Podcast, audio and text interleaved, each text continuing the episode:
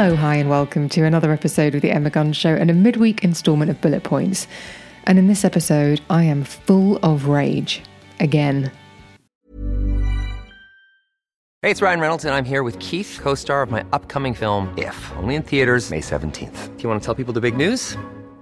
All right, I'll do it. Sign up now and you'll get unlimited for $15 a month in six months of Paramount Plus Essential Plan on us. Mintmobile.com slash switch. Upfront payment of $45 equivalent to $15 per month. Unlimited over 40 gigabytes per month. Face lower speeds. Videos at 480p. Active Mint customers by 531.24 get six months of Paramount Plus Essential Plan. Auto renews after six months. Offer ends May 31st, 2024. Separate Paramount Plus registration required. Terms and conditions apply if rated PG. Hi, I'm Daniel, founder of Pretty Litter. Did you know cats tend to hide symptoms of sickness and pain? I learned this the hard way after losing my cat, Gingy. So I created Pretty Litter, a health monitoring litter that helps detect early signs of illness by changing colors, saving you money and potentially your cat's life. Pretty Litter is veterinarian developed, and it's the easiest way to keep tabs on your fur baby's health right at home. Go to prettylitter.com and use code ACAST for 20% off your first order and a free cat toy. Terms and conditions apply. See site for details.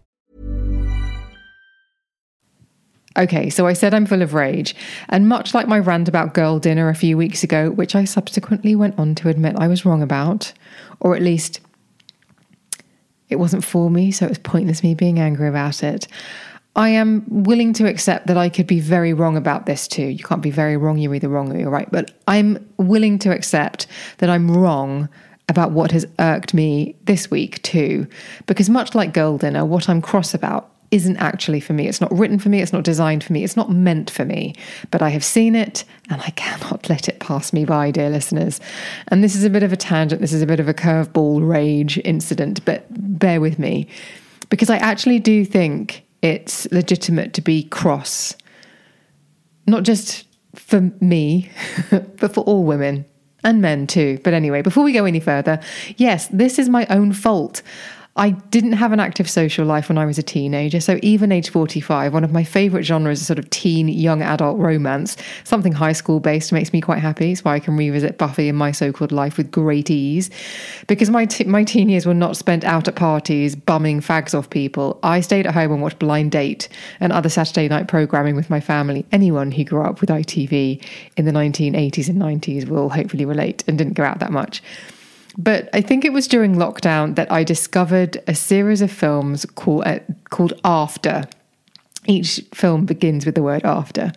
So after we met, after we collided, after something else, after after ever after anyway it just some of them make no sense i mean none of it makes sense to be honest but these are adaptations of the young adult books, the YA books by an author called Anna Todd, and they centre around the romantic relationship of Tessa and wait for it, Hardin. Hardin, H A R D I N. Um, I know I, I should have looked away. I should have looked away, but I simply couldn't because the first film is set at university. So lovely, innocent, hardworking, and loyal Tessa, who's very put together, but just just lovely. Just one of those people, just a reliable, lovely, calm, sweet, hardworking female, heads to university only to be captivated by the dark, brooding, complicated teen alcoholic Hardin.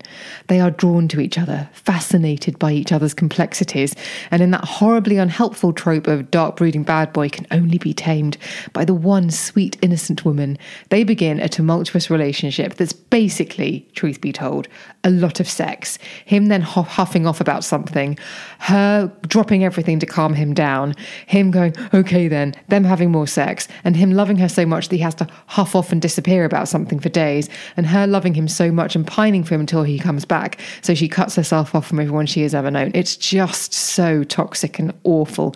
It's horribly, horribly codependent, and not at all the kind of relationship dynamic I think that should be modeled anywhere for young women or men for that fact. Anyway, over the course over the course of the five films. My god, there are five films. That's 10 hours people. But I've done it so you don't have to. Over the course of the five films, They move in together. They temporarily put Tessa's alcoholic father up before he dies inexplicably.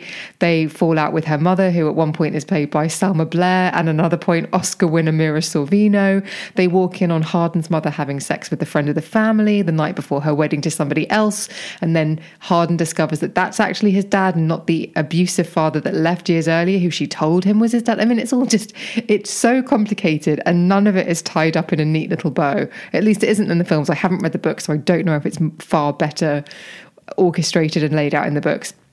But in and amongst all of this, it's just Tessa and Hardin. Every time they have a bit of a row, it sort of ends with a very steamy look at each other and then they just have sex. It's just sex everywhere. And then there are entirely pointless characters, circumstances, and scenes that just sort of happen. And you're like, wait, where's that going? Including one where Tessa has a complicated doctor's appointment where she's told that there's uh, that we have concerns about your cervix and it's never referenced again. So it just is the most bonkers inexplicable random expedition and series of stories that you've ever seen. And yet somehow I couldn't look away and making it all the more ridiculous. Obviously this was this was produced filmed and uh, produced during covid and so I'm guessing that sh- uh, production was either shut down or at least limited. And so halfway through, or I think between films two and three, half of the cast inexplicably changes, just changes completely. So, uh, uh, one at the beginning of it, the family friend who turns out to be the dad is played by a guy who used to be in, oh, what's it called? Um, Murder with Viola Davis. That one, How to Get Away with Murder, by Frank He's played by Frank from How to Get Away with Murder in the first two films. And then inexplicably in the third film, it's Bill from True Blood. And you just think, oh, Bill, you can you should be doing better. But anyway and it's just the most random random thing. And so it's it, it actually kind of made it really hilarious. If you're already struggling with the plot then it just became intensely confusing. And i just have to say this is no shade to the actors. In fact the actress who plays tessa i think she's an australian actress called josephine langford and she's actually just like one of the most captivating faces on screen. She's utterly beautiful. And dylan sprouse turns up for one movie and several cameos in another, and just gives a brilliantly camp, just sort of acts everyone else uh, just off the scene, just chews the scenery and all of them. Anyway, it just it was was entertaining, but also absolutely enraging at the same time. So I think I'm doing a really excellent job of either making you never go near it again or being so curious that you're now going to watch 10 hours of this stuff. But I have just watched the final instalment, and after a lengthy WhatsApp to Lindsay Kelk, who will become relevant later, I just I just thought, right, I've got to sit down and write bullet points. And I wish I could share something useful, but I just got to get this off my chest because it made absolutely no sense whatsoever. The conclusion of the love story, the fifth film, because and think Twilight, because a lot of this, it could be Fifty Shades of Grey. It's a very derivative, it's reductive, it's fan fiction. But the two characters we've watched for these 10 hours, or eight at this point, through our fingers at times, I'm not going to lie, some of it was very difficult to watch. They are not on screen for the first 90 minutes, no, that's probably 60 to 70 minutes of this final installment of the film because Hardin because they've broken up, but Hardin has had to go to Lisbon to apologize to a former lover because he filmed them having sex with well no he did have her consent but he didn't have the consent to then send it to a load of people. Huge red flag by the way. Why we're then very happy about this person somehow getting together with this other person that we've spent so much time with. So her life was ruined as a result, she had to relocate to Lisbon and start her life over again. And he has to go and apologize and make amends. And you're just thinking, you are a dirtbag. You are terrible. You deserve nothing good. You certainly don't deserve the love of, of sweet, lovely, pure Tessa. Anyway, we've watched all of this unfold. And then he has to go back to his stepbrother's wedding. And his stepbrother happens to be best friends with Tessa. So they're going to see each other again. They haven't seen each other for two years. They've been broken up. They see each other at the wedding. They have sex immediately after the best man speech. And then he proposes. And that's it. They're together. And then that's the end of the film, basically. And I just really feel that we deserve better. We all really, really deserve better than this. And understandably, I am a 45 year old woman who should be watching true crime documentaries or keeping up with current affairs. I mean, it's a Tory party conference at the moment, if, that, if that's not enough to hold your attention uh, here in the UK at least. But this kind of slop surely isn't appropriate for any female to consume, 45 or not, especially not young, impressionable ones who might somehow think that a partner who treats you terribly has an addiction issue that they seem to not want to make any progress with, disappears in huffs and puffs, does things against your just it the idea that we could be selling this as actually no this is a really good love match. This is what you should be aspiring to. It's so horribly toxic. And i mean i was thinking about it and i was thinking about danny zuko because i grew up with grease although grease 2 is obviously the superior film. But grease danny was a dirtbag he was sweetness and light all summer, and then as soon as he's with his T-birds, he doesn't give Sandy the time of day. What a dirtbag. And she then has to change herself to get his attention. That's why Grease 2 is a superior movie, because Stephanie Zinone is true to herself and finds her love match. And then you've got Johnny Castle from Dirty Dancing, who, let's face it, not the not the not the ideal person for a, a young impressionable woman to be hanging out with, but again, she was the only one who could calm him down. None of those, what do they call them? House bunnies or whatever. None of them could calm him down, no matter how many dollars they were shoving in his pocket. He needed, he needed baby. So it's we've been fed this for a long time, and I think it's about time it stopped. I really do. And I think I'm so livid about this because, and this is where Lindsay Kelk comes in. Lindsay Kelk might be my very good friend, and she might be a very good friend of this podcast, but she is also a hugely successful best selling author, and her books are actually intelligent and layered and meaningful and beautifully written with incredible character development, with feminist messaging, with real love stories, not just between men and women, not just between, but between friends. And yet, they haven't been made into films or TV shows, which would be far more enriching and empowering for anyone watching them. Sad 45 year old woman who is trying to sort of live her teen years over again. Um, or, or impressionable younger person. I just don't know why we aren't serving something with a little bit more meaning and a little bit more um, depth and value to people. All of this is to say, why are we feeding this kind of dangerous relationship dynamic to young women and where do I go to pick at Netflix or Amazon to buy the rights to everything Lindsay has ever written? Because I will make a sign and I will stand outside that building. I will take enough sandwiches to last me weeks. So, I mean, if anyone knows, please do let me know because I, I'm prepared to put that time in. As long as I, as long as someone can bring me a battery every now and again, so I can recharge my phone, so I can continue to work and do podcasts live from the picket line, then I think we should be all good. I honestly wish I could have brought you something about personal development this week, about self improvement, about something really insightful and wonderful that I've learned this week, which is what I try to do in these episodes, something relevant. But I'm just, I'm, I'm, I, I'm just a bit fatigued at the moment, and this just really got under my skin. And I wanted, as I always do with these episodes, I wanted to ask you about it because have you noticed that we seem to continue to have not learned the lesson about modeling helpful, empowering relationships to women, especially in the media that they are um, fed via Netflix, via streaming services, even via books. And I do believe that it's not healthy because, as much as I was entertained because I, I'm slightly removed from it, I did get to the end of that last film and I thought, God, if I was 20 or 25. I don't know. I don't know what it's like to be a 20 year old in 2023. But I just thought, God, how, how awful if I thought this was what I should be working towards. How terrible if that's if that's what someone's going to think is not normal, but what they should be, what they should accept that kind of dynamic. So it worried me. And I know that you're all very intelligent listeners, and I know that you all have your thoughts and feelings about this. So I wanted to ask you what you thought about it. And I apologize that I do not have a meaty, insightful episode this week. it really is just an unhelpful rant. But um, I really, even if you do go and watch them, because they are so, so watchable. And it is funny when the cast just completely changes and they don't even try, they don't even try to um, for them to sort of look in any way similar. It's just it's just you go from Frank from How to Get Away with Murder to Bill from True Blood.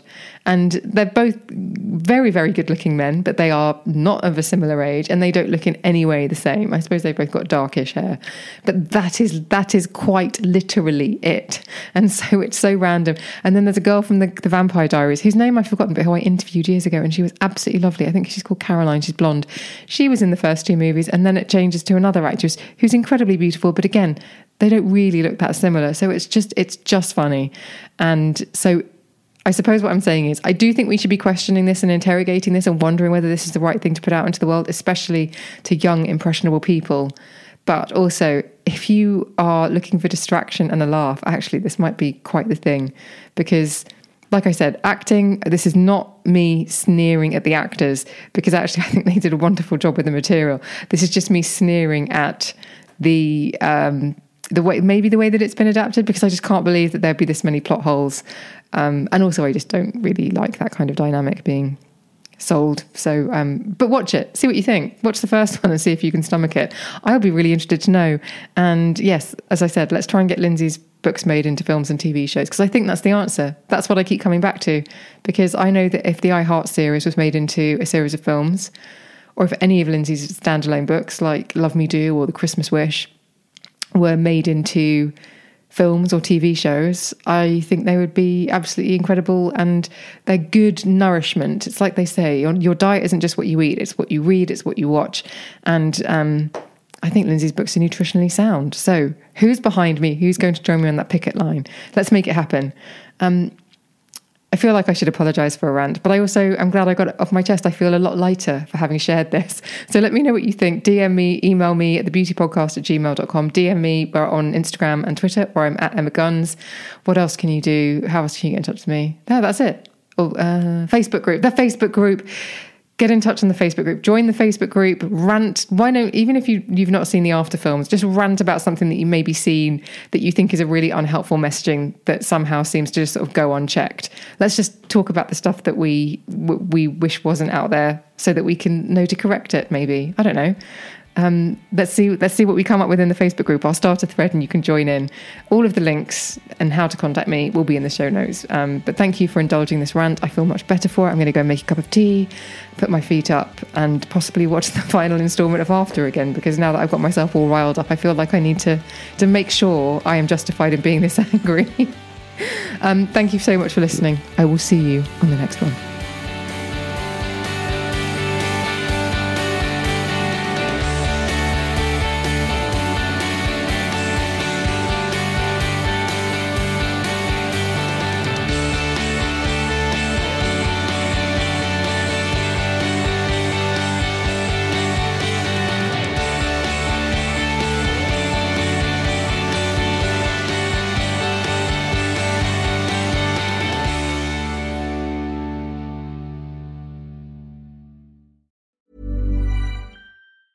You should celebrate yourself every day, but some days you should celebrate with jewelry. Whether you want to commemorate an unforgettable moment or just bring some added sparkle to your collection, Blue Nile can offer you expert guidance and a wide assortment of jewelry of the highest quality at the best price. Go to BlueNile.com today and experience the ease and convenience of shopping Blue Nile, the original online jeweler since 1999. That's BlueNile.com. BlueNile.com. Hi, I'm Daniel, founder of Pretty Litter. Did you know cats tend to hide symptoms of sickness and pain? I learned this the hard way after losing my cat, Gingy. So I created Pretty Litter, a health monitoring litter that helps detect early signs of illness by changing colors, saving you money and potentially your cat's life. Pretty Litter is veterinarian developed, and it's the easiest way to keep tabs on your fur baby's health right at home. Go to prettylitter.com and use code ACAST for 20% off your first order and a free cat toy. Terms and conditions apply. See site for details. Mom deserves the best, and there's no better place to shop for Mother's Day than Whole Foods Market. They're your destination for unbeatable savings, from premium gifts to show-stopping flowers and irresistible desserts. Start by saving 33% with Prime on all body care and candles. Then get a 15-stem bunch of tulips for just $9.99 each with Prime. Round out Mom's menu with festive rosé, irresistible berry chantilly cake, and more special treats. Come celebrate Mother's Day at Whole Foods Market.